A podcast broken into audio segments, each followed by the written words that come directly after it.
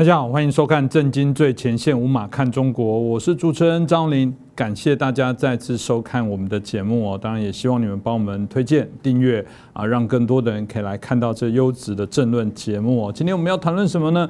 今天我们要来谈的是我们看到最近哦啊，在中国境内哦，不管是新疆、西藏、蒙古哦、香港、台湾哦，那有人讲这个五毒哦，在乱中共哦，这个到底呃后续的这些发展，我们看到这些情势会如何？我想值得我们来好好来探讨。当然，特别我们觉得难过的部分。是我们看到啊，新疆哦，它特别推动了许多的一些啊手段跟机制哦。有人认为说，这不就是像以前哦，这个我们看到的，包含这个啊，有许多的我们认为用集权的、认为较不人道的方法，有点像过去纳粹哦，在对待一些犹太人的一些做法。大家觉得怎么可以如此？为什么我们看到这个中国会如此的蛮干哦？今天我们就邀请到我们透视中国的高级研究员，也是我们台大政治系的荣誉教授闵居正老。老师来帮我们解析。老师好，呃，主持人好，各位观众朋友们，大家好。老师其实看到我们刚刚提到的这些新疆的问题哦，不可思议。事实上，各国都在警告，很多人也在抗议。加上他这个中美贸易大战，老实讲，中国应该更为收敛，尽量不节外生枝。为什么他们还敢蛮干？老师怎么看待？现在我们看见就是说，就像刚刚你说的哈，你说看到了这个新疆什么的，其实我们说完整看到一个是蒙古嘛，对不对？然后一个是新疆嘛，一个是西藏嘛，在前阵子香港嘛，然后最近的台湾，所以中共把这五个加起来叫做五毒。那他们用的是这个毒药的毒，那或者说这个独立的毒。那不管怎么说呢，对他们看起来就是叫做五毒闹中共或五毒逼中共。你刚问说中共为什么这么干，我应该这样说吧。呃，从比较大的来看，就是我们觉得习近平的对自己的处境。或者说，中共的领导层呢，对自己处境有个很强烈的不安全感。这当然，这不安全感呢，不是从现在开始，它其实从上台以来呢，一直到现在都是如此。这这两三年来呢，可能变得特别严重。最近大概比较大家关切，一个是花木兰所引发的新疆问题，然后一个是这个蒙古问题。蒙古就是他们要改那个语言了，就是不让他们继续教蒙语的这个教学，然后全部改汉语汉语教学。其实双语教学大家都没有什么意见，他现在就是要取消蒙语，然后就强制推汉语，所以引强引发了很强的这反抗。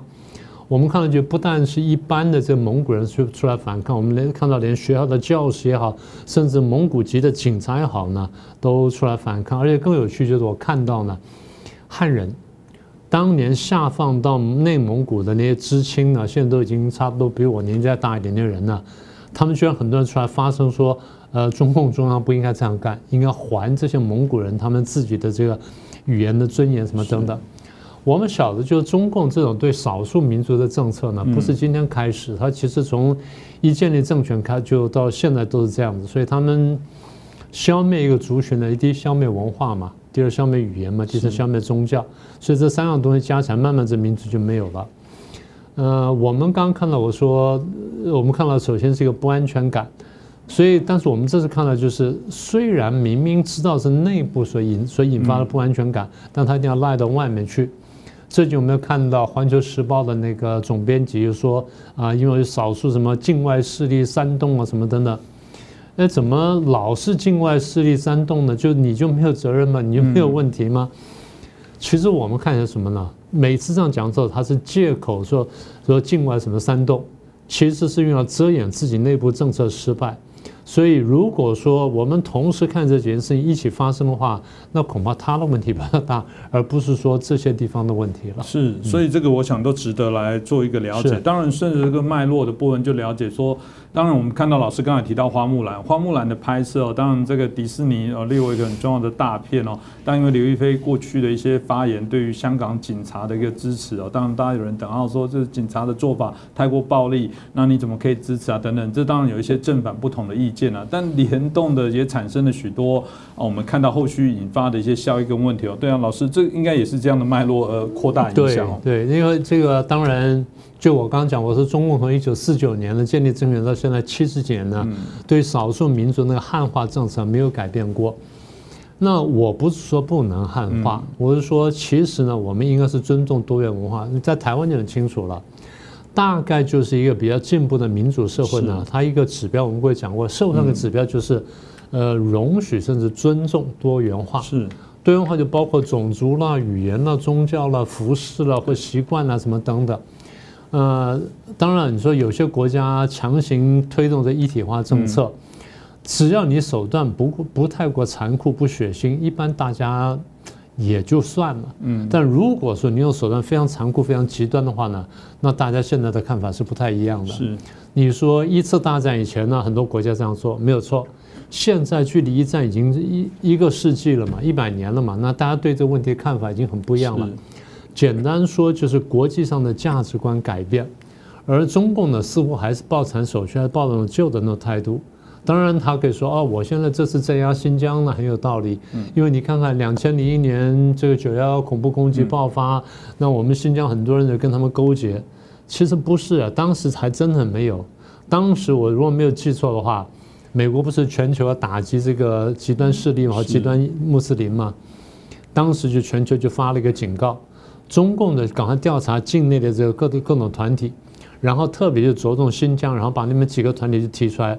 然后交到联合国去，联合国一下就否把它全部否决，只留了一个团体说这个团体呢或许是恐怖组织，但其他不是，其他什么呢？其他最多是分离主义者。嗯，也就是对别的国家来说，分离主义者就是你可以用宪法的方式去解决啊。是，像在这个加拿大就很好的例子啊，加拿大是举行公投嘛。对。魁北克要要独立出去的时候，大家在那苦口婆心，然后含着泪光跟他唱歌、跟他讲话的时候，公投差一点也没有过。嗯，好，那怎么办呢？下次再来。是，公投有个时间的嘛？啊，比如说同样议题，三年或五年之内不行，不行，不能再再投第二次。是，五年过后你可以再来一次啊。嗯，也就是你有一个民主和平的程序，让大家表达不满，然后但是呢，我们最后还是服从多数权。是。那你这个中共对于少数民族这种做法，刚才讲到蒙古是一个，对于新疆做法更残忍了。大家都很清楚，集中营。是你刚刚不是提到花木兰吗？花木兰之所以会出问题，一方面是你刚刚讲的，女主角呢对于香港的警察作为呢大力支持，然后去去批评这些起来追求自由民主跟法治的这些香港老百姓，那大家对她有很大反感。第二就是大家这个这个片子是那个迪士尼帮忙就是这个制作的。就大家的镜头里面看见那个所谓的花木兰的那个军营的旁边呢，比较远的地方呢有集中营，被人家认出那集中营上面那个那个集中营那个角落那个旗杆的那个标志被人家认出来，所以这下就引发轩然大波，然后大家就要问说迪士尼你为什么做这件事情？然后你有没有调动奴工或调动囚犯支持这个什么等等？所以闹的事情非常大，然后。中共真的想不到，说这个东西本来是一个，它是一个跟迪士尼合作的国际宣传的大片，然后推出以中国故事为主角的讲好的中国故事这么个题材，就没想到闹了这种事这个事情出来，所以对他们说真叫始料未及吧。是，这但是啊，因为原来可能是一个非常好的大外宣哦，又是一个中国文化一个很好的一个宣扬。如果没有疫情啊，搞不好大家又勾起一个大家想要中国热，想到中国去玩啊等等，嗯，的确是始料。未及哦，那当然，我们在看到这些啊议题，还有许多的一些发展哦，比方说呃，包含我们在谈到西藏的问题，这又联动到包含中印之间哦，在最近也是一样多事之秋哦。那我们看起来这个包含印度的总理都硬起来了，然后感觉也都不惜一战哦。啊，相较起来，习近平当然较为低调，在做这件事情的看待哦。那当然，是不是也因为这样子，嗯，开始也引发中共对于这些啊复杂的议题，感觉真的有一点像老师过去所呃提到的这段期间哦，其实不只是我们刚刚提到的这个所谓的五毒，事实上全世界基本上怎么看起来，最近都看中共中国不顺眼。对他坦白说有点咎由自取，不过这点我得先帮那个西藏人讲几句话。呃，中共的宣传里面呢，一直强调说西藏很多人呢追求独立，追求独立。然后他标举的最凶呢，就是达赖喇嘛，所以一再讲说达赖喇嘛追求独立，然后分裂中国，什么罪无可赦什么的。其实不是的。我跟达赖喇嘛这些人呢，曾经见过面，然后谈过，他们很明确讲说，是藏人里面，不管是在在这个中国大陆里面藏人，或者在流亡的藏人里面，的确有一部分人追求独立。但是在中共强力打压之前呢，藏人的这基本主流思想是说，我要的只是一个我对我的民族的跟语言的，尤其是宗教这种尊重。所以后来我们其实谈过好几次，谈到后来我就明确问他说：“那你们到底要什么东西呢？”他说：“我们要一国两制。”哎，我那时候我还愣了一下，嗯，因为对台湾来说呢，一国两制是完全不可以接受的东西，对不对？我们是不能接受的。结果就这个达赖的这些朋友就明确跟我讲说，我们要一国两制。然后说，你可以帮我帮我们讲一下。我说，如果我有机会碰到这些大陆官员，那合适的话，我讲。那我的确帮他讲了。我说，他们要的是一国两制。嗯，那好笑就在这里了。台湾人对一国两制非常反感，是中共拼命要把一国两制给我们。西藏人现在开回要一国两制，你却不给他一国两制，这不是非常奇怪吗？如果一国两制真的这么好的话，你不就是应该多试试看吗？你又说一国两制是一个创新的发明，然后又说什么能够保障两种特色，然后这资本主义跟社会主义各个特色，然后大家共同发展，然后和平共存、共存共荣什么等等，那。人家现在要一国两制，你不给他；不要一国两制，你拼命塞给他啊！不晓得在想什么。嗯，所以那我就说，我这样我就怀疑一国两制了，对不对？这第一个。第二，这段对话还有后半段。后来，因为我跟一些大陆朋友、大陆官员接触，就谈到这个问题，他们真的非常生气，非常愤慨。他们说：“啊，达赖喇嘛那是骗你的，他们就是要独立什么的。”我说：“不是啊，我说据我看，我说挺诚恳的，他们真的就是要一国两制什么等等。”然后话锋一转，他们居然劝我说：“我跟你们讲啊，你们台湾呢，还是赶快接受一国两制吧。趁着现在你们条件还不错呢，我们给你们条件很宽呢，你们赶快接下来，将来不会有这么好条件。”嗯，哎，这个我听了就很奇怪了。我说，所以换句话说，这个很明显呢是有虚假成分在里头。是，我现在我条件不错，你给我条件好，那将来条件会更差。嗯，那表示这是会变的。这第一个，那下面一句话更可怕。他说：“你仔细想想看，我们对你们比对我们老百姓更好。嗯嗯，这也是透露出一些你会接受吗？是有。如果我们政府官员跑去跟跑去跟香港的同学讲说，接受吧，我们对你们条件比我们对我们这学生更好，我们的官员被知道的话会怎么样？嗯，立刻下台。是没有一个民主国家的官员可以跟别人讲说啊。”我对别的国家的老百姓比对自己国家老百姓要来的更好一些，哪有国要敢这样讲话？我们叫做民主政治，民主政治什么叫民主政治？官员是要受到老百姓的监督的嘛，对不对？所以你现在这样信口开河告诉我说啊，你随随便便我就给你一国两制什么等等，现在看起来什么？真正要一国两制你不给他。不要一国两制，你拼命塞给他，所以这标准是一个统战作为，是一个欺骗作为，是不是这样的？所以，那当然最近有新的发展吗？最近你不是也看到新闻了吗？达赖喇嘛说啊，如果有机会的话，希望访问台湾，这话都讲了很久了，但这是旧事重提。好，那不管成不成，如果真的有点眉目的话，我猜中共宣传会怎么讲？藏独、台独合流了，嗯，你们要给我小心了。你们现在接近红线了，我们要怎么样怎么样了？是，一定是这样讲话。所以你刚刚提到说中印战争，这次我有点惊讶，就是说居然在里面发现那个藏族的士兵。但仔细想想也没什么奇怪，因为你看人家原来是说我就是要很简单的一国两制，你尊重我的宗教、语言、文化跟传统习俗什么都好。那么你愿意统治我，我完粮纳税什么都不是问题，但你给我这个空间就行了，就这空间也不给，那然后你不但不给呢，还不断的进去，然后不断消灭它，嗯，而且藏民说说西藏现在受到待遇不止于此啊，嗯，最近又传出来新的消息说要把藏传佛教中国化，嗯，如果说这么一个。本质上跟汉人文化这么不一样的东西，但是呢，对外又不具有侵略性跟扩张性的宗教跟文化，你要这样去消灭它的话，那大家是不能接受的。呃，台湾人可能还不太有感觉，那大陆人呢？你如果反面读官方相相关的新闻报道的话，你会读得出来。但如果是你正面看就看不到了。这话怎么说呢？国际上面对西藏是非常同情的。在早年国际上对西藏的同情远远超过对新疆、对蒙古、对甚至对台湾的同情，超过很多。大家可能不晓得，印第安纳琼斯是他不是有那个他到哪边去追求什么很奇怪的宝藏什么等等吗？有一段不是跑有一个故事不是跑到西藏去吗？然后不是有什么藏僧啊什么的出现吗？其实那个故事是有点来由，那故事不是没有来，那故事有点来由的。那故事追溯到当年纳粹。纳粹一直觉得说我们这支人不一样，那不晓得为什么呢？纳粹高层的领导人里面，听说有人呢认为他们这白种阿利安人呢跟别人不一样。这白种阿利安人他们从哪里来呢？从西藏那边来，他不知道为什么有就这个有这个这个传说，所以他们听说就派了一支人到西藏那边去找过。那找是什么东西呢？我们不晓得。那总而言之，这这这个事情呢，在西方是广为人知的。也就是说，有一些人认为白人的这个根源呢，跟西藏跟那块地方很有很有关系，所以他那地方对那块地方有莫名其妙的好感。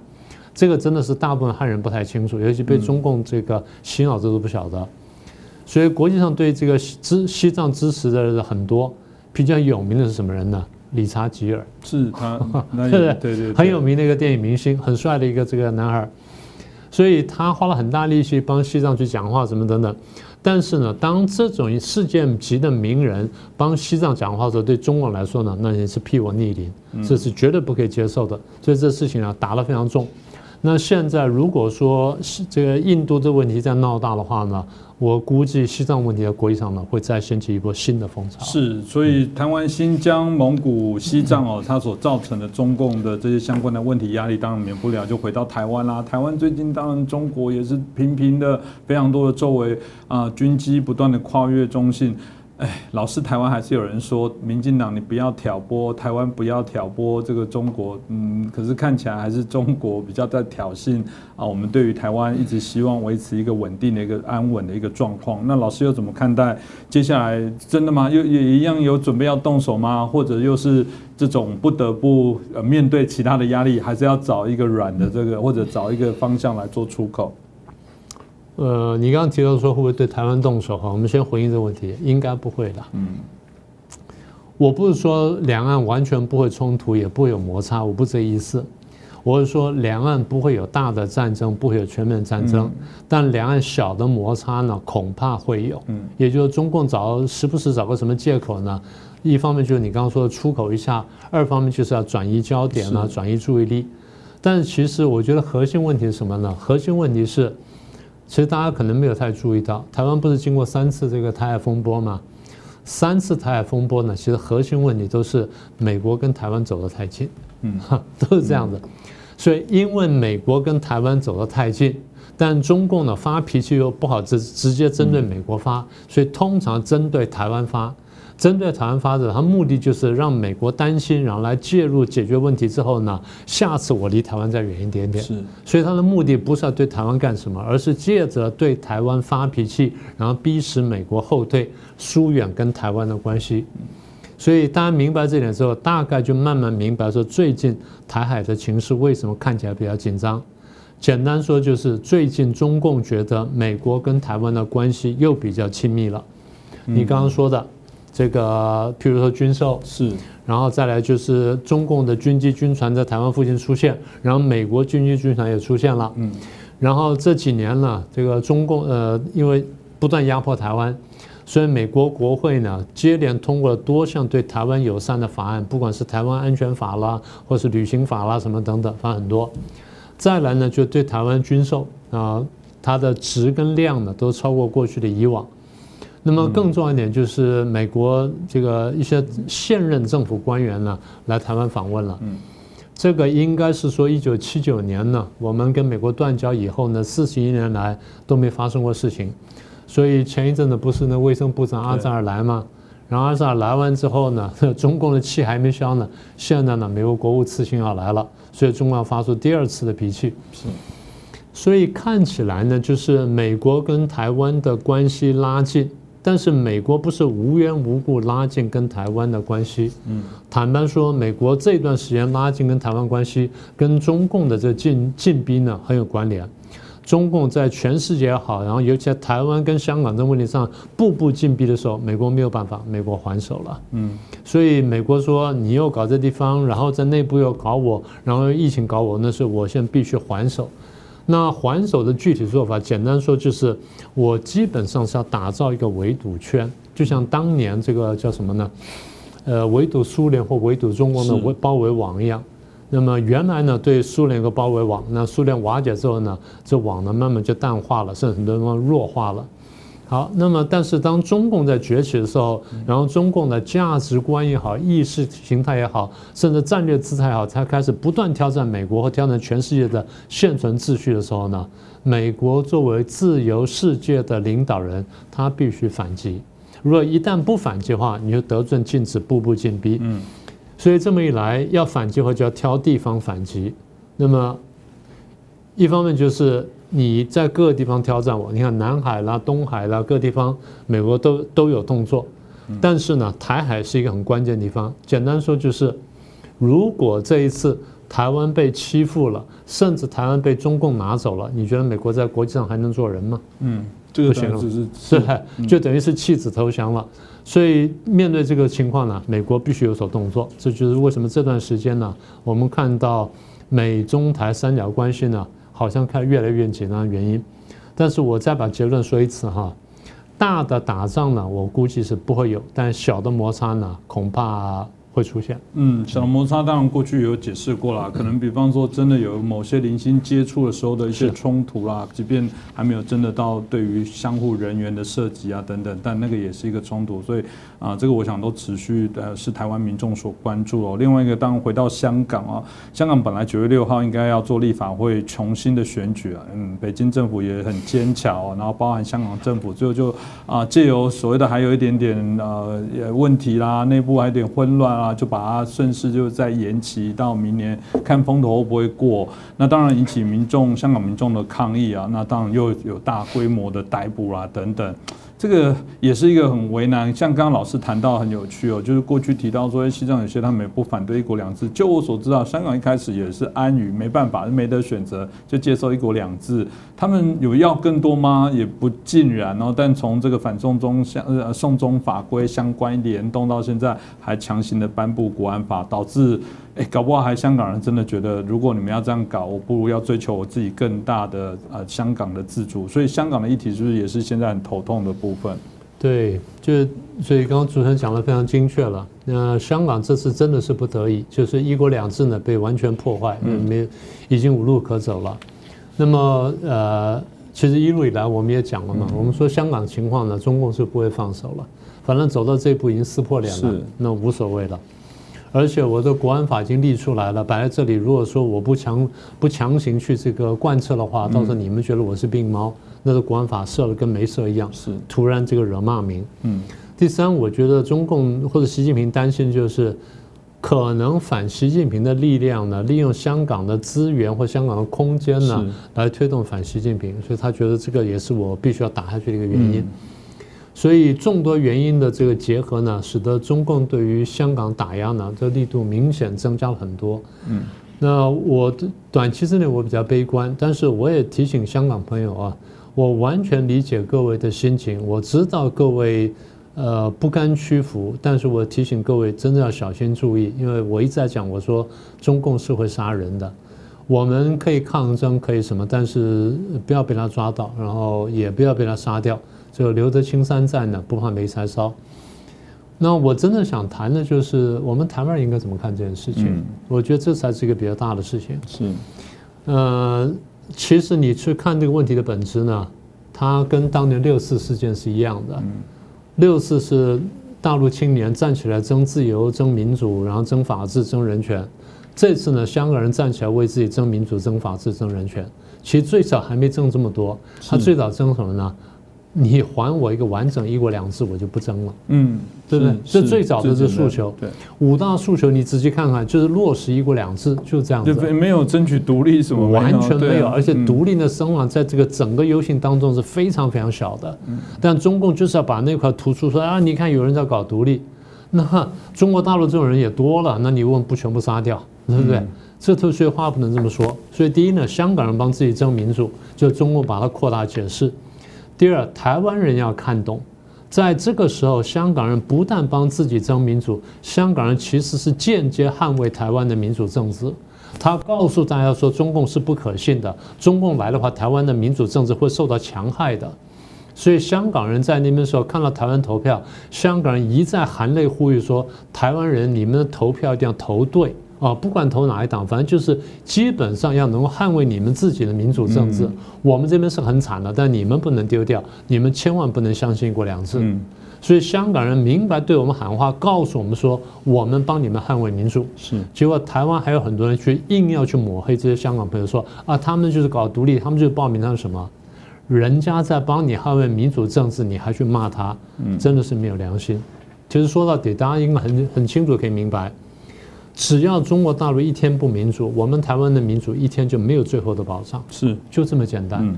所以，不管你希望大陆变成什么样，或希望两岸是一种什么样的关系，但是呢，大陆将来如果民主化，对大家都好，这是事实。嗯。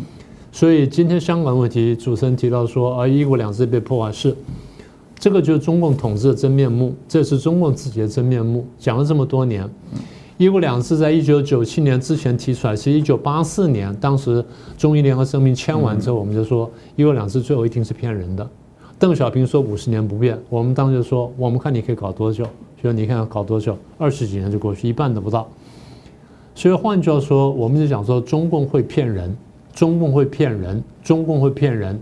怎么还有这么多台湾人看不懂，然后醒不过来，然后不但看不懂这件事情，还要帮中共讲话，还要去骂香港人，不能为了这个政党之争呢去走到另外极端上去。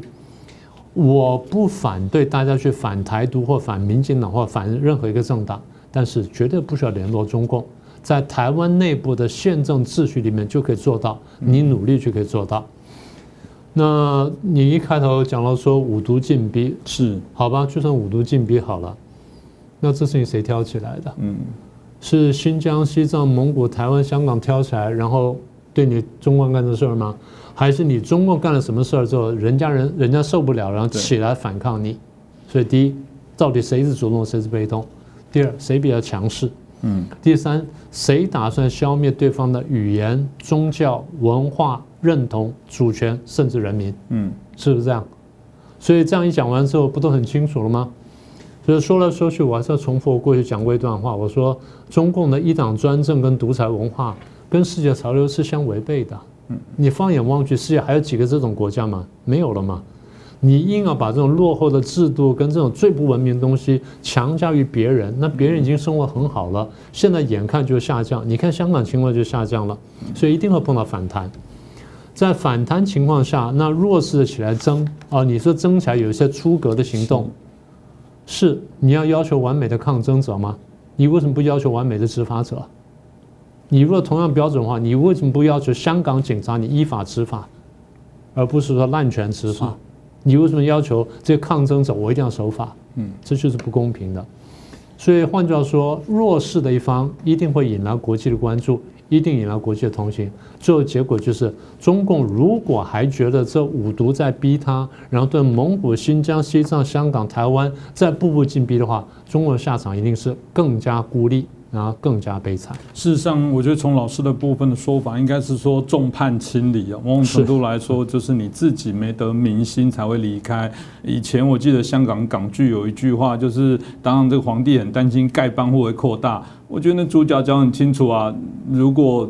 可以，谁想当乞丐？那就是你的问题啊！是你逼着他们产生这样的问题，并不是人民想要。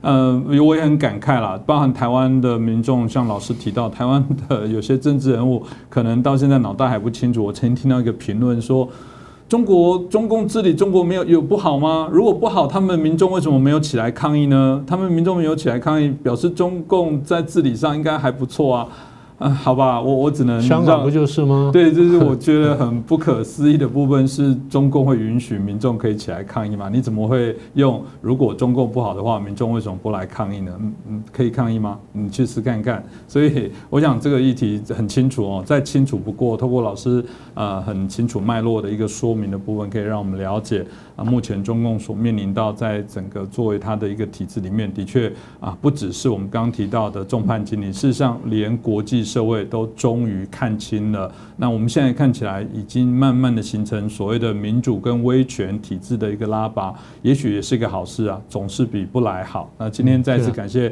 明居正老师哦，啊，帮我们做了精彩的分析哦。同样也拜托大家，如果你觉得我们节目很好，帮我们转传我们今天的节目，也帮我们订阅，那让我们的节目可以有更多的关心啊中自由中国，让中国自由这样的议题的朋友可以订阅，那大家一起集气来推动我们。期待达成的目标。再次感谢大家的收看。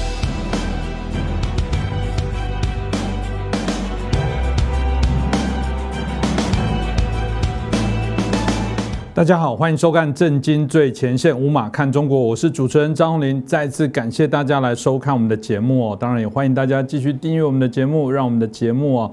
可以让更多的人了解、知道。但我们最近有听说有一些订阅哦被退订哦，嗯，麻烦大家再辛苦一下。如果有这样的状况，一方面可以让我们知道，另外一方面啊，可以麻烦大家再耐心的订阅哦。那当然，一个好的节目就需要大家更多的支持哦，我们才有动力啊制作更好的节目内容，让大家了解哦。那我们最近都知道这个美中哦啊，因为整个贸易大战延伸到许多全面的，包含资讯战、包含其他军事的部分的对峙哦。当然，主要的部分大家会说啊，都是美国准备在十一月份要选举哦，这时候又有一个老问题了，大家又在猜谁当选哦。啊，对未来这个美中发展较佳哦，谁当选对于台湾较为利或不利？我想各自的国家里面都会对这些议题来做一些解读哦。那当然有人说这个啊，川普，我记得最早的时候大家也是觉得川普相较起来哦，会对于中国较为友善，没想到之后的结果好像不是如此。现在大家又说拜登更好，拜登如果这个啊当选对中国会较友善，但有些专家学者可能不认为是如此哦。我们看到啊，斯斯丹佛大学哦，尼尔。work 佛格森有提到，他说：“呃，不，依照过去他们的研究里面，他们认为，如果是这个拜登当选，可能打仗的机会才会更大。真的吗？这个让大家有点雾里看花哦。但也有人说了，不管谁当选，未来对于所谓的中国、中共这些警惕的部分，那对于这种所谓反中的风潮，好像显然也不容易那么呃快的退却哦。所以这值得是我们好好来探讨。那今天我们开心呢，我们就啊连线哦，是跨洋连线到美国，我们访问到。”啊，我们的阿姨刘仲进先生哦，来跟我们连线哦，主要是特别透过他自己长期也在美国的一些观察，对于中国事务的一个娴熟哦，可以来帮我们聊聊这个问题哦，是不是？请一下我们阿姨跟大家问候一下。谢谢各位好。是，我想我们刚刚提到了这个美中关系哦，在川普上任之后，我觉得真的超乎大家想象的变化。那这部分当然原因非常的多。哦。一开始谈到了到底谁当选哦，对于未来的这个中国或者是这个美洲的关系的疏解哦，较为有利哦。谁是未来可以避免掉所谓的这些战争哦，或者谁未来在当选之后可以啊，我们谈到了对于啊，包含台湾的相关的一些路线走向可以有些改变哦。这部分要不要听？因为你长期在观察比较。要清楚，要不要谈一谈美国现在这个啊，在选举的这些啊各种啊这个角力哦？那同时在谈到这个未来谁当选或干嘛，如何去牵动美中台三方的关系？哎，我想大家之所以对这个问题有点判断不准，可能是因为主要原因是因为格局的缘故，就是美国自身的判的事物，其实是主要从两个层面来讲的：A，美国本身。这是最重要的。其次，B 美国与世界，那么美中关系或者美中台三角关系之类的，最呃，在这个整个格局当中是微不足道的一一个旁支。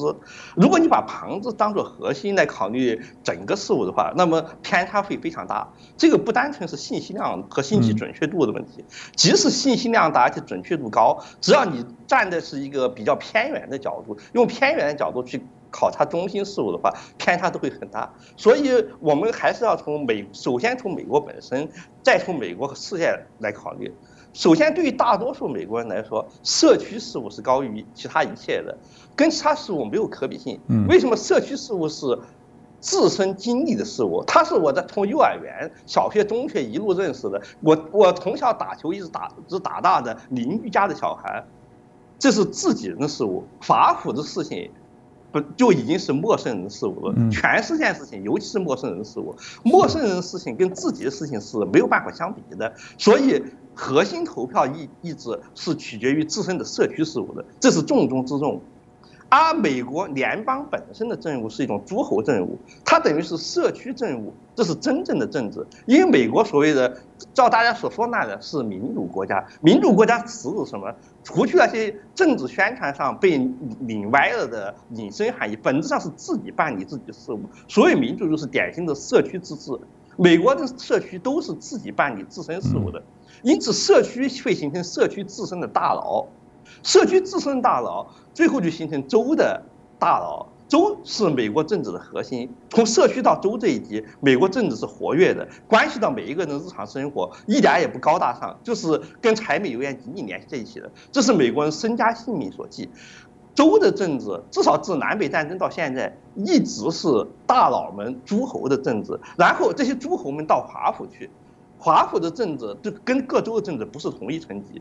一般来说，各州的政治豪门或者是封建诸侯到华盛顿去不一定是最精明的。而且对于他们来说，去华盛顿这件事情，直即使直到现在冷战以后的帝王总统时代，对于美国政治家、乡土政治家来说，多多少少有点都有点像是世界各国派出大使到联合国去。联合国多多少少是外人，不是真人。我们自己本乡本土政治家才是我们自己人，这两层是不一样的。有，但是对于世界上大多数国家，尤其是对于欧洲以外、哥伦布时代以外处于殖民地和准殖民地位的世界上大多数国家来讲的话，国际政治是压倒国内政治。也就是说，直接了当说，他们是边缘国家，命运是受人摆布的。这种感觉对美国人是没有的。嗯，美国人一直是自己做。做主的，所以社区政治的分量比起不仅比欧洲那些习惯于多国体国家要大，因为美国是世外桃源，而当然更比第三世界名义上是独立和平等，但实际上是受国际政治趋势而不是主导国际政治国家相比，所以美国两党政治之所以坚持，不是因为两党自身强大，或者说他们对中国问题或者冷战问题或者全球化问题有什么系统性的政策。恰好相反，就是因为两党不是欧洲意义上的政党，更不是列宁主义意义上的组织，它只是一个活动平台而已。根根地在各州各封建诸侯的各选民集团产出来的大佬，依靠这个活动集团，形成了几十个利益博弈的、讨价还价的政治集团。这些政治集团本身稳定性超过政党本身，更超过。总统和法府的精英官僚本身，而对于外国人来说，这些精英官僚仿佛代表美国，但是对于美国政治来说，他们只是浮云，基本上不发挥任何作用，嗯，只能被那些更加土鳖的乡土政治家推推着走。乡土政治家、土豪和诸侯形成了这几十个实质政治集团，定期进行排列组合。通常，照南北战争以后的惯例，他们的排列组合可以稳定几十年，但是。像罗斯福新政这样时期，或者反越战运动这样时期，或者是克林顿和全球化时期，他们会重新组合。例如，南方圣经地带的白人，在南北战争以后是民主党铁票，嗯，然后在六十年代越战反战运动和左派运动时期，转为共和党的铁票，就是这样的例子。这样，这个选举集团本身是极其稳定的。自南北战争以来到现在为止，刀是刀插不进，水泼不进。但他们有的时候是民主党，有的时候是共和党。他们是民主党和共和党都是次要的，比如说古巴及移民，在卡斯特罗古巴革命以后，在佛罗里达形成个集团，呃，没有圣经地带的白人那么时间长久，但是它也是一个类似的极其稳定集团。他们拥护谁和反对谁，不是看一个根本不存在共和党的政纲，而是要看他们在。佛罗里达跟比如说跟本本地四居黑人和其他集团之间的博弈，这个博弈确确定了他们在佛罗里达本州的立场，而他们在佛罗里达本州立场又确定了他们的参产生参议员像卢比奥这些人在国会的立场，而比如说中国人特别看重卢比奥是不是个反共坚定分子，坚决主张反对破坏中美关系，这些对于佛罗里达本州政治都是浮云，只是一个附带现象，只是佛罗里达古巴裔人坚定反对卡斯特罗和跟本地黑人形成竞争性关系的一个极其次要的余波。所以，川普拜登或者是任何人，第一，他们在取得的某种胜利，通常是采取了偏向或者是赢得某个选民集团、某个大诸侯的结果，而争取某个大诸侯不可避免的要疏远或得罪另外一些跟他有竞争性关系的其他一些诸侯，导致原有的选举版图发生变化。例如，川普革命的实质是什么？就是罗斯福新政时代以来一直是美国民主党铁票库的。今天我们被称为袖带地区的白人工人阶级背叛了民主党，或者说他们认为他们在克林顿和全球化时代被民主党背叛了，转而支持共和党。结果，这个选举版图上的漂移，使得川普打败了希拉里·克林顿，而拜登尽管传统上讲是一个忠厚长者和工人阶级的朋友，但他的根底已经是。克林顿时代全球化民主党的建制派，因此他也不大可能赢得重新引飞袖带地区的工人阶级。他顶多会可以说，川普并未实现其竞选承诺，不能把工作带回袖带，所以你们不应该支持川普，使他们放弃投票，削弱川普支持，却不可能重新得到罗斯福时代的民主党的版图，因为世界上事情是不可得兼的。由于美国的族群集团。和地方政治权的的的排列和相互争取的结果，结果还是会趋于平衡。因此，今年的选举仍然是一个基本上平局的选举，主要是看把自己的基本盘动员起来，和尽可能的防止对方基本盘提高投票率。除此之外，大家能够做的事情是很少的，大部分。宣传上的花架子不能改变诸侯政治实质。我们要想想看，圣经地带白人一百多年没有改变过他们的投票方向，古巴人几十年来没有改变过他的投票方向。上层的政治泡沫都是浮云。中国问题乃至于台湾问题，在这基本盘子上是次要的，全看是不是误打误撞的碰对了风向。中国问题实质是什么呢？中国是全球化搭建支持，全球化牺牲了美国工人阶级。成全了美国的资本，美国的资本家以前只能跟美国的工人阶级博弈，呃，现在他跟全世界的工人阶级博弈。而冷战垮台以后，共产党一变为廉价劳工的输出者以后，全世界工人阶级，包括印度这样第三世界国家开放市场后，工人阶级供应大大增加，使美国工人的福利和工作机会外流，他们的愤怒将川普送上总统宝座，因此川普负有一个解散全球化体制的。政治使命，而全球化体制正是克林顿民主党人，包括拜登安身立命的基础。所以，川普为了个人商业利益，共费讨好中国的说法是无根之谈。川普的美国本位主义设想本身是模糊不清的，他只是根据他在里根时代的感觉和全球化时代以后的感觉，觉得有些事情都不对劲了。但他提出的方案很多都是自相矛盾的，例如要消灭贸易逆差。我们要知道，贸易逆差的实质是美元外流，美元外流正是美国全球化霸权利用金融霸权向全世界征税的手段。征税手段是很多的，不一定像蝙蝠齐民那样，税率县官到你们家里面来征税。美国金融机器和全世界使用美元为硬通货这件事情，就是一个巨大的收割机，它使得美国可以向全世界征收铸币税，只要全世界都使用美国。全世界都在给美国交税，这个利益空前的大。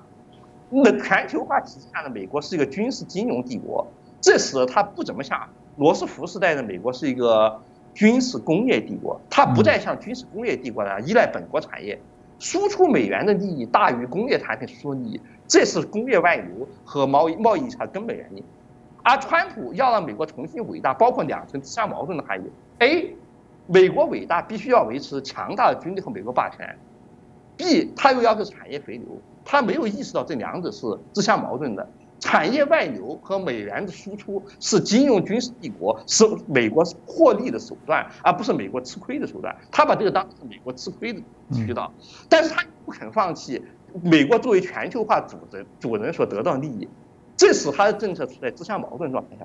而拜登的政策是克林顿式的全球化政策，他攻击川普的关税，造成了美国消费者的受损，损川普的单边主义跟全球化时代美国霸主的身份不符，会损害美国作为霸主地位，这都是对的。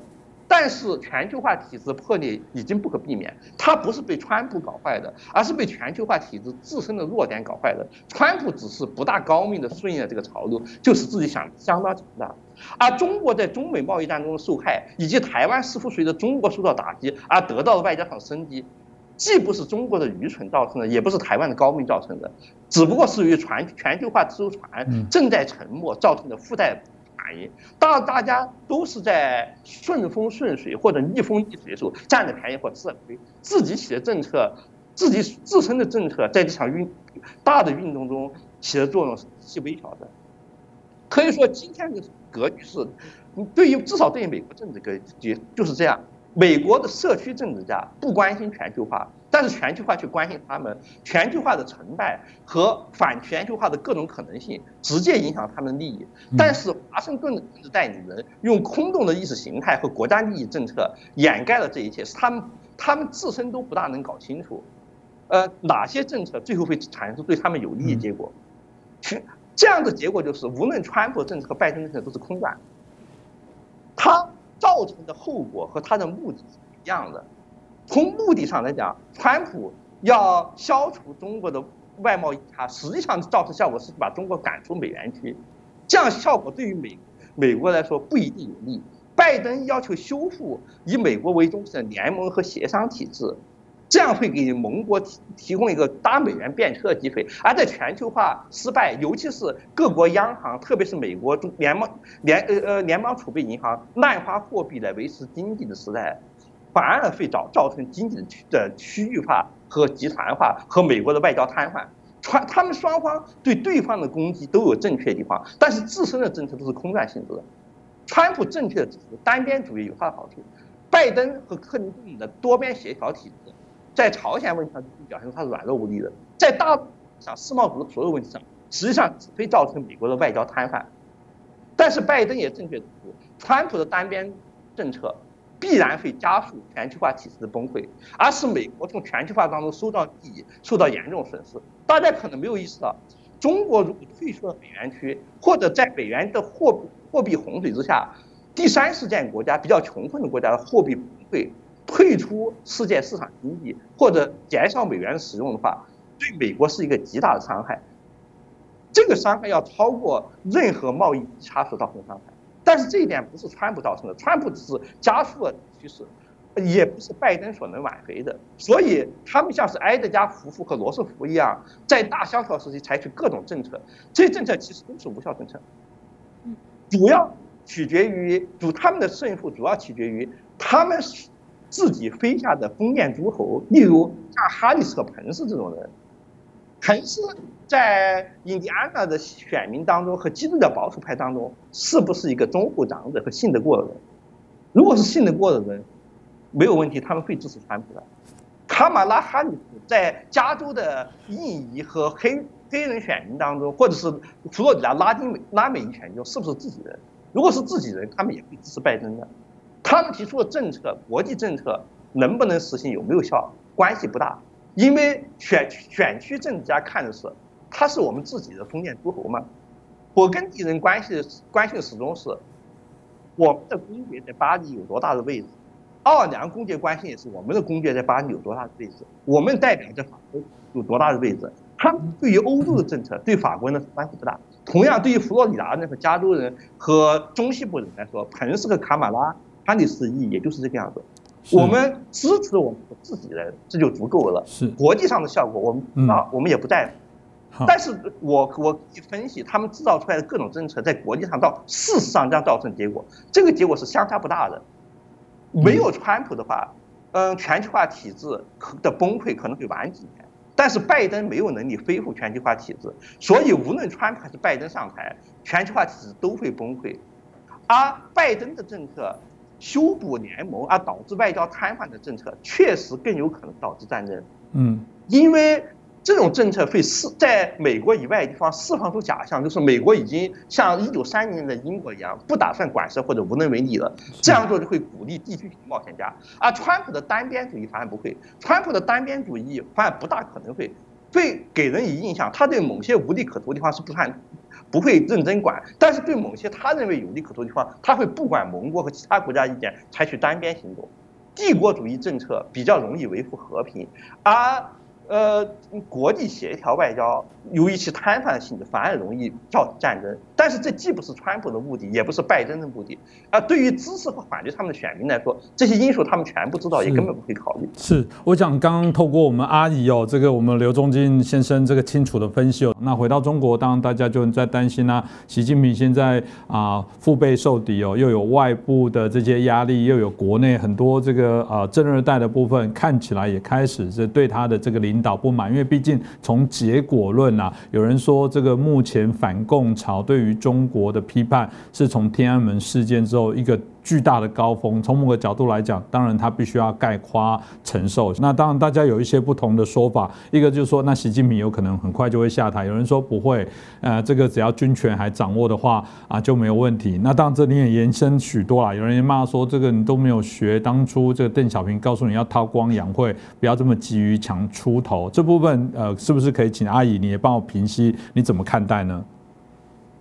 嗯。习近平有两个基本目的，一个基本目的是维持共产党政权，第二个基本目的是实现中华民族伟大复兴。对于他本人来说，这两者是不可分离的。嗯，这是他地位稳固的关键所在。我们要注意，就是。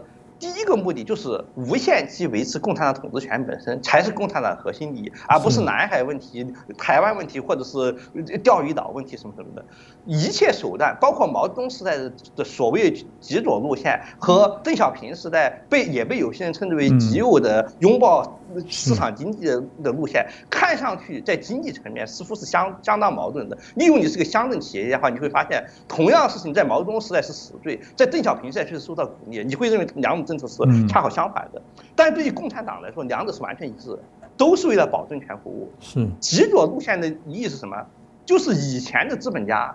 中华民国时代留下的资本家，帝国主义时代留下资本家，他们不是我们自己人，无论他们为国家带来了多少财富，打掉他们有助于我们政权、自身安全。极左不仅是经济政策，而且是为了巩固政权这一事情。而改革开放时代，老的那些一级资本家都没有了，新的资本家要么是官商，共产党的红利商人。要么就是共产党之下的贫下中农无原先的无产阶级产生的，跟共产党没有阶级仇恨。嗯，至少共产党自己是认为是这样的。呃，他们会为国家增增增加财富，所以有助于维护共产党的统治。所以这就是两前两个三十年不能相互否认。习近平说法对于共产党集团统治集团内部来说是正确的，虽然对于外部其他人来说看起来有点荒谬，就是两者有一个共同的目的，都是为了巩固共产党的统治。是。经济上的左和右都是为了巩固共产党统治，所以两者不是相互矛盾，而是前后一贯的。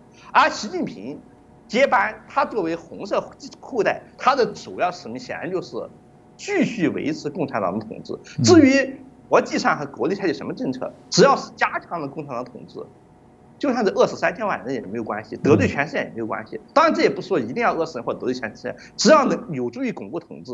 讨好别人，或者是让大家发财也是可以的。就这两者是手手段与目的的关系，目的始终共产党统治。而习近平本人不同于前代共产党的特点，就是他对中华民族伟大复兴确实是有使命感的，这点已经体现在他的政策之上。这个使命感也反映了共产党内部的阶级变化。也就是说，毛泽东时代还居于统治地位的共产国际派老干部，比如像周恩来这种人。是苏联训练出来，从苏联留学回来这些按照列宁党方式组织共产党老干部，经过毛泽东在文革时期摧残和改革开放时期凋零，势力已经不如以前。生在新中国长大的土鳖干部，在改革开放时期发财的这些红顶商人，经过江泽民时代习大体进入共产党以后，他们的声音大大增大了。A，他们不是自由市场经济之下发财的企业家，他们的发财有赖于政共产党的政策优惠，离不开共产党。所以他们必须维持共产党的统治，而不是像美国人设想那样，呃，你们是中产阶级，我你们要推动民主。B，他们的利益不是老黄俄干部所主张的全解放全世界共产主义，而是维护仅仅维护共产党中国本身。这这些人需要一种新的意识形态，不再是旧的马列纯粹的马列主义意识形态，而是中国主义的意识形态，就是中华民族伟大复兴。它有马列主义产业，就是中华民族伟大复兴是一个在共产党领导之下，而且只能在共产党领导之下的伟大复兴，这就意味着他们的特殊地位不能被其他非共产党系统的人取代。但是核心已经转移到中华民族在伟大复兴上面。习近平就是这个集团的代理人，嗯，他是浙江、福建一带改革开放干部当中的红二代，正好符合这两者的的需要，所以他的政策就转向，比如说废不仅要废除维语教维维吾尔语教育，而且还要镇压蒙古人和朝鲜人这些历史上并不反对共产党统治的少数民族。这个就是中华主义的意识形态。而不是共产主义形态，也不是列宁主义。从列宁主义角度来讲，民族是亲我者昌，逆我者我镇压反对我的人，不会镇压不反对我的人。民族对我是无害的。对于中国主义意识形态来讲，大家都是中国人，要用中国语消灭一切非中国语言文字才是真理。无论你反抗不反抗，我们都要同化你。习近平走向后一种路线，就是中国主义战胜了传统的马列主义的结果。当然，这样。能够为他在改革开放时期形成基本盘赢得极大的支持，即使这种政策会把中国变成二十一世纪的纳粹分子，在全世界人人喊打，但是在他的基本盘当中这是有利的。就像美国社区政治家只管佛罗里达人的反应，不管全世界的反应一样，习近平也是同样只管他自己基本盘的反应，不管全世界反应的。所以批评他的人，要么是特殊利益集团，要么是流亡知识分子之类的。可以说，习近平的中国主义路线是空前的得人心。是在远，嗯，呃，对，一九九零年以前还没有权势的新企业家集团以及草根群众的心目中，他习近平是一个中国人，而毛泽东、刘少奇、周恩来和邓小平都是黄俄，他们是殖民征服者。可以说，这些人看来习近平的当权。就相当于是杨坚当了隋文帝，恢复汉魏衣冠，把政权从鲜卑人手里面拿回到汉人手里面，或者是顺治皇帝推行汉化政策，把政权从满洲人手里面非非也分享给民国那些投降者手里面是一样事情。因此，他非常的受到欢迎，不但不会遭到反到反对，而且在他的政治生态圈中，他反而会因为这种政策而肃清他的大多数反对者，进一步巩固自身权利。嗯，这个我想呃，透过我们阿姨刚刚的分析哦，大概也可以对于习近平这个人的个性呢，大概也有非常清楚了解。而且刚刚他讲的非常的直接啊，就是说共产党，中国共产党，它主要目的就是巩固他自己继续的领导，其他的东西都无所谓。所以美国哦，接下来我问的问题，美国看起来当然呃不知道他懂不懂中国共产党，但他现在所做的部分包含这个透过各种的经济的制裁，透过各种的封锁，当大家就会谈到说啊，所以你看中国现在有压力。到底这样的走法是民众中国的民众有可能退到一个更我们未来觉得可能是更辛苦的，还是没有可能借这个机会是他的一个大的转变？阿姨你怎么看？那当然，中国人民是要倒霉的，就是但是这一点无关紧要。对对于共产党来说，改革开放始终是一个双刃剑。第一。不改革开放，共产党看着就要灭亡。邓小平已经指出了这点，但是改革开放也可能会使共产党灭亡，因为美国人是公开认为，你们中国人富起来以后就要变成中产阶级，中产阶级天经地义就要争取民主，这不也是灭亡？所以很多老干部都是主张，还不如坚持到底，灭亡就灭亡一个痛快的。呃，但是邓小平说，我们还有一定机会，在改革开放的同时坚持党的领导。事实证明，至少在短期内，二三十年时间里，他是可以做到的。就是，这就是在市场经济情况下，增加党的财富，使党从死亡的边缘续过命来，但是却还没有。尽管对党的挑战，正如那些老干部所说呀，六次事件、多次事件一次次发生，但是都没有强大到能够让党完蛋的地步。所以短期来看，邓小平仍然是被证明他更加高明一些。但是谁也不敢担保，美国人所主导的市场、全球市场经济再发展二三十年，情况还是不是这样？党是会受到腐蚀的，利益集团会不断成长的。第一代无产阶级出身的企业家。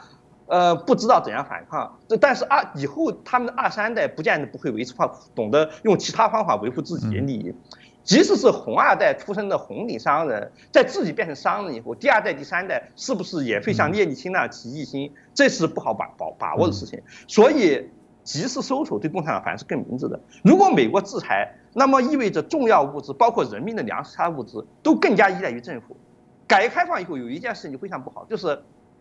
大家可以在政府机关以外的地方去找到换词，所以不一定会听你的。如果不是直接造反的话，至少各种打冷枪手段给你制造麻烦，共产党不一定全都管得住。但是如果大家吃粮食都要靠粮票的话，谁是党，谁是可以让你饿死的话，这些令人头痛的事情会立马消失。人人们当中的大多数对共产党的依附性会急剧增强，这是一个重大利好。对于共产党基层组织一样来说，最头疼的事情就是广大人民现在变得不太听话了，因为他觉得自己打工也能挣到钱，而打工很可能直接间接是为外国资本服务。如果外国资本退出，美国技术封锁，各种封锁，人民要过穷日子、苦日子，甚至大规模饿死人、大规模战争都可能。但是，会有很多人现在过去骄傲不驯、不听话的，现在乖乖的为了一口配给娘，重新跪倒在。小官小吏、科长、处长这些小官的手下，而这些小官小吏就是共产党基本选民区。共产党政治结构是对党内负责，说或者说共产党政治家是对共产党干部负责，而不是对选民负责的。所以干部集团的拥护和反对他很重要，而人民的拥护和反对对他不重要，因为他们的声音在共产党体制内是没有代表的。所以一个能让共产党下级干部获利的政策，在党内是非常得人心的。对嘛？我们现在当干部都当成这样窝囊样子，当干部还有什么意思？现在习近平让我们当干部又有了尊严，至于他们来说是利好消息，他们的分量更大一些。所以，人民如果没有饿到饿死到使国家完全崩溃的状态，对共产党是有利的。换句话说，即使习近平政策和美国的制裁最终导致了中国和中国共产党全面崩溃和灭亡，但是在第一阶段，它造成效果肯定是在中国社会内部。加强了共产党对非共产党群众的权威，以及使共产党占共产党员绝大多数的中下级干部得到了实实在在的好处，因此他们会欢迎第一阶段，而很有可能预见不到第二阶段。人都是根据短期利益活动的，谁正如凯恩斯所说的那样，长远看我们都死了，三十年后的事情你能准确预见吗？如果十年之内给你好处，或者五年之内给你好处，而三十年以后的坏处是不确定的，不一定会发生的，大多数人都是无法抗拒诱惑的。是，嗯，这个大家也是我们刚刚呃，的确有值得我们来好好想这个问题哦。那当然，这样的封锁，我们就看到。中国当然努力的做一些反制哦。那我们看到，虽然习近平诚实承认说，他们有许多关键技术基本上都还在外国的掌握，他想要来突破。那当然，台湾是一个他很好下手。过往也有很多科技厂商大量的挖掘这些啊相关的科技的人员呢。我们过去台积电有一批整个这个被挖，希望对晶圆，就是所谓的芯片的部分做一些啊改变哦。那我记得您曾经说过，当初日本在偷袭珍珠港，是因为它很重要的油路哦。啊，被切断哦。但某种程度来讲，我们知道现在晶圆，也就是所谓的芯片哦，是所有科技发展一个非常非常重要的一个关键跟核心哦。啊，因为这些技术被垄断，那造成它现在包含华为啊等等，大家都在观看它接下来怎么样去承受这个。当美国封锁了所有这些技术之后，它如何存活下去？所以就有人说啊，这样子会不会加速中共哦？觉得啊你已经掐住他的咽喉，甚至有可能造成他自。死哦！虽然刚你也说过了，大不了只要能巩固领导，大不了就死了几千万人又怎么样？大不了就退回到原来的状况又怎样？但会不会也有可能另外一个说法是会加深中共他想要来啊染指台湾，想要来武统台湾的更快的这种催化他的企图？会有这样的状况吗？嗯，会的。还有一个重要因素就是。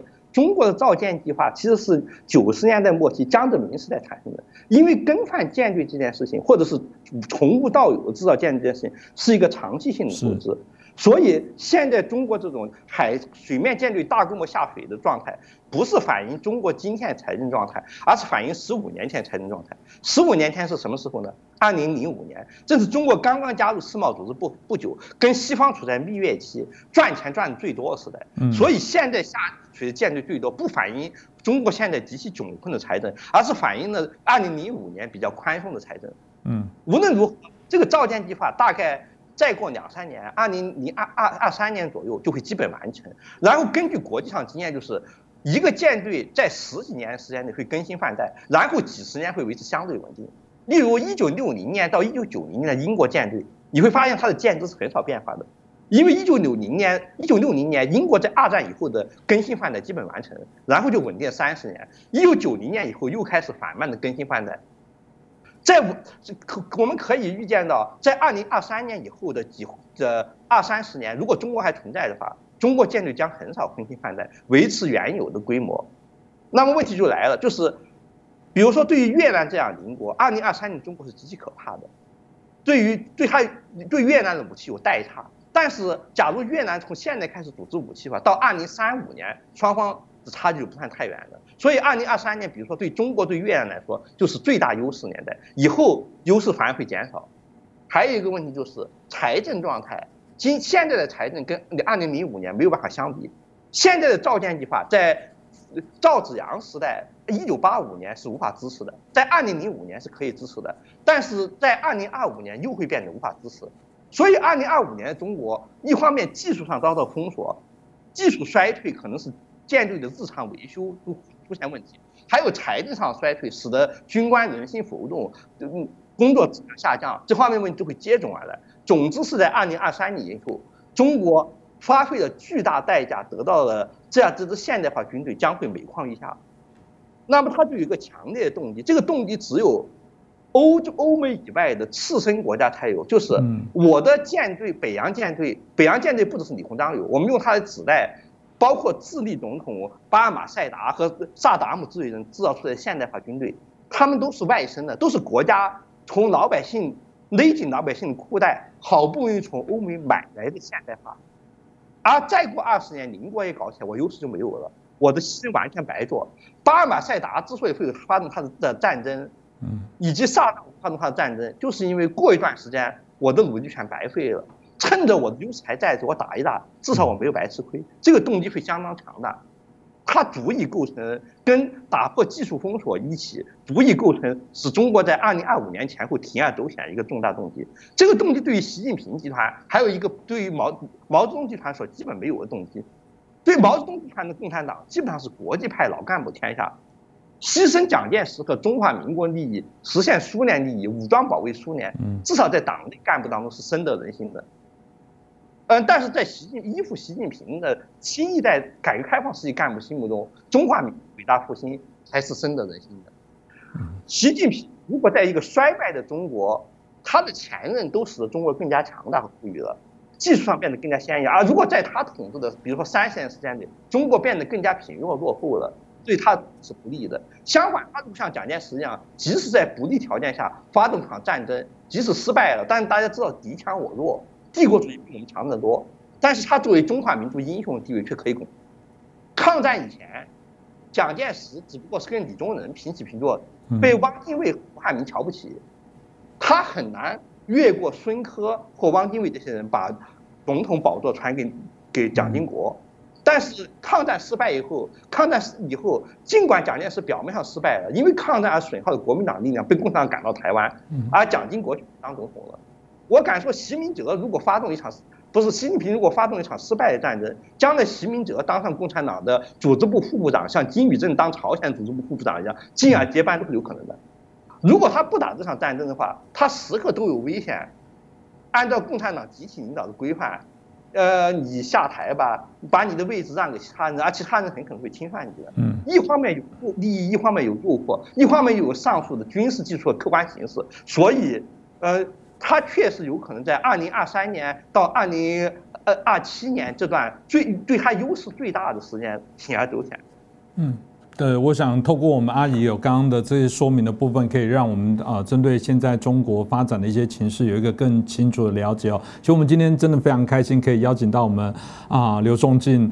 啊，就是他自己称他昵称阿姨哦，这表示他这个常常要谆谆教诲，这是在网络上有时候这个不受教，或者要在辩证过程当中这些小朋友。不过我觉得大家可以啊，透过他的评论可以知道，他真的是饱读非常多的一些资讯哦，可以把这么复杂的一些脉络，透过他很清楚的啊非常多元的这些啊观点，把它做一个会诊啊。我想透过他的认识跟了解，可以让我们深度广度都可以兼具哦。啊，这是我们节目当中很。期待做到的部分哦，我们既然标榜自己是在谈中国议题最专业、最深度、最全面的、最独立的一个评论媒体，那我们也希望透过我们自己的努力哦，可以成为全华人在中国境外一个最专业，可以让大家可以来关注中国议题的一个平台。所以，透过阿姨今天的邀请，也谢谢她啊，我们因为有时差哦，真的对她来讲很不好意思，但她也非常热情的愿意接受我们的邀约来做这些访谈哦。那我想我们未来会再啊麻烦她，我们也希望啊可以透过我们的这些平台，可以再找集更多这些评论更深刻、专业的这些朋友，我们透过我们的平台可以让大家认识，把所有这些议题哦，透过我们相互的讨论，可以理得更清楚哦。所以当然啊，这么好的节目，也希望大家帮我们推荐、帮我们订阅啊，帮我们转传给更多你的好友。那再一次感谢我们的阿姨哦啊，这么精彩啊的一个谈论哦。那我们希望很快再有机会可以邀请到您，也感谢大家的收看，谢谢。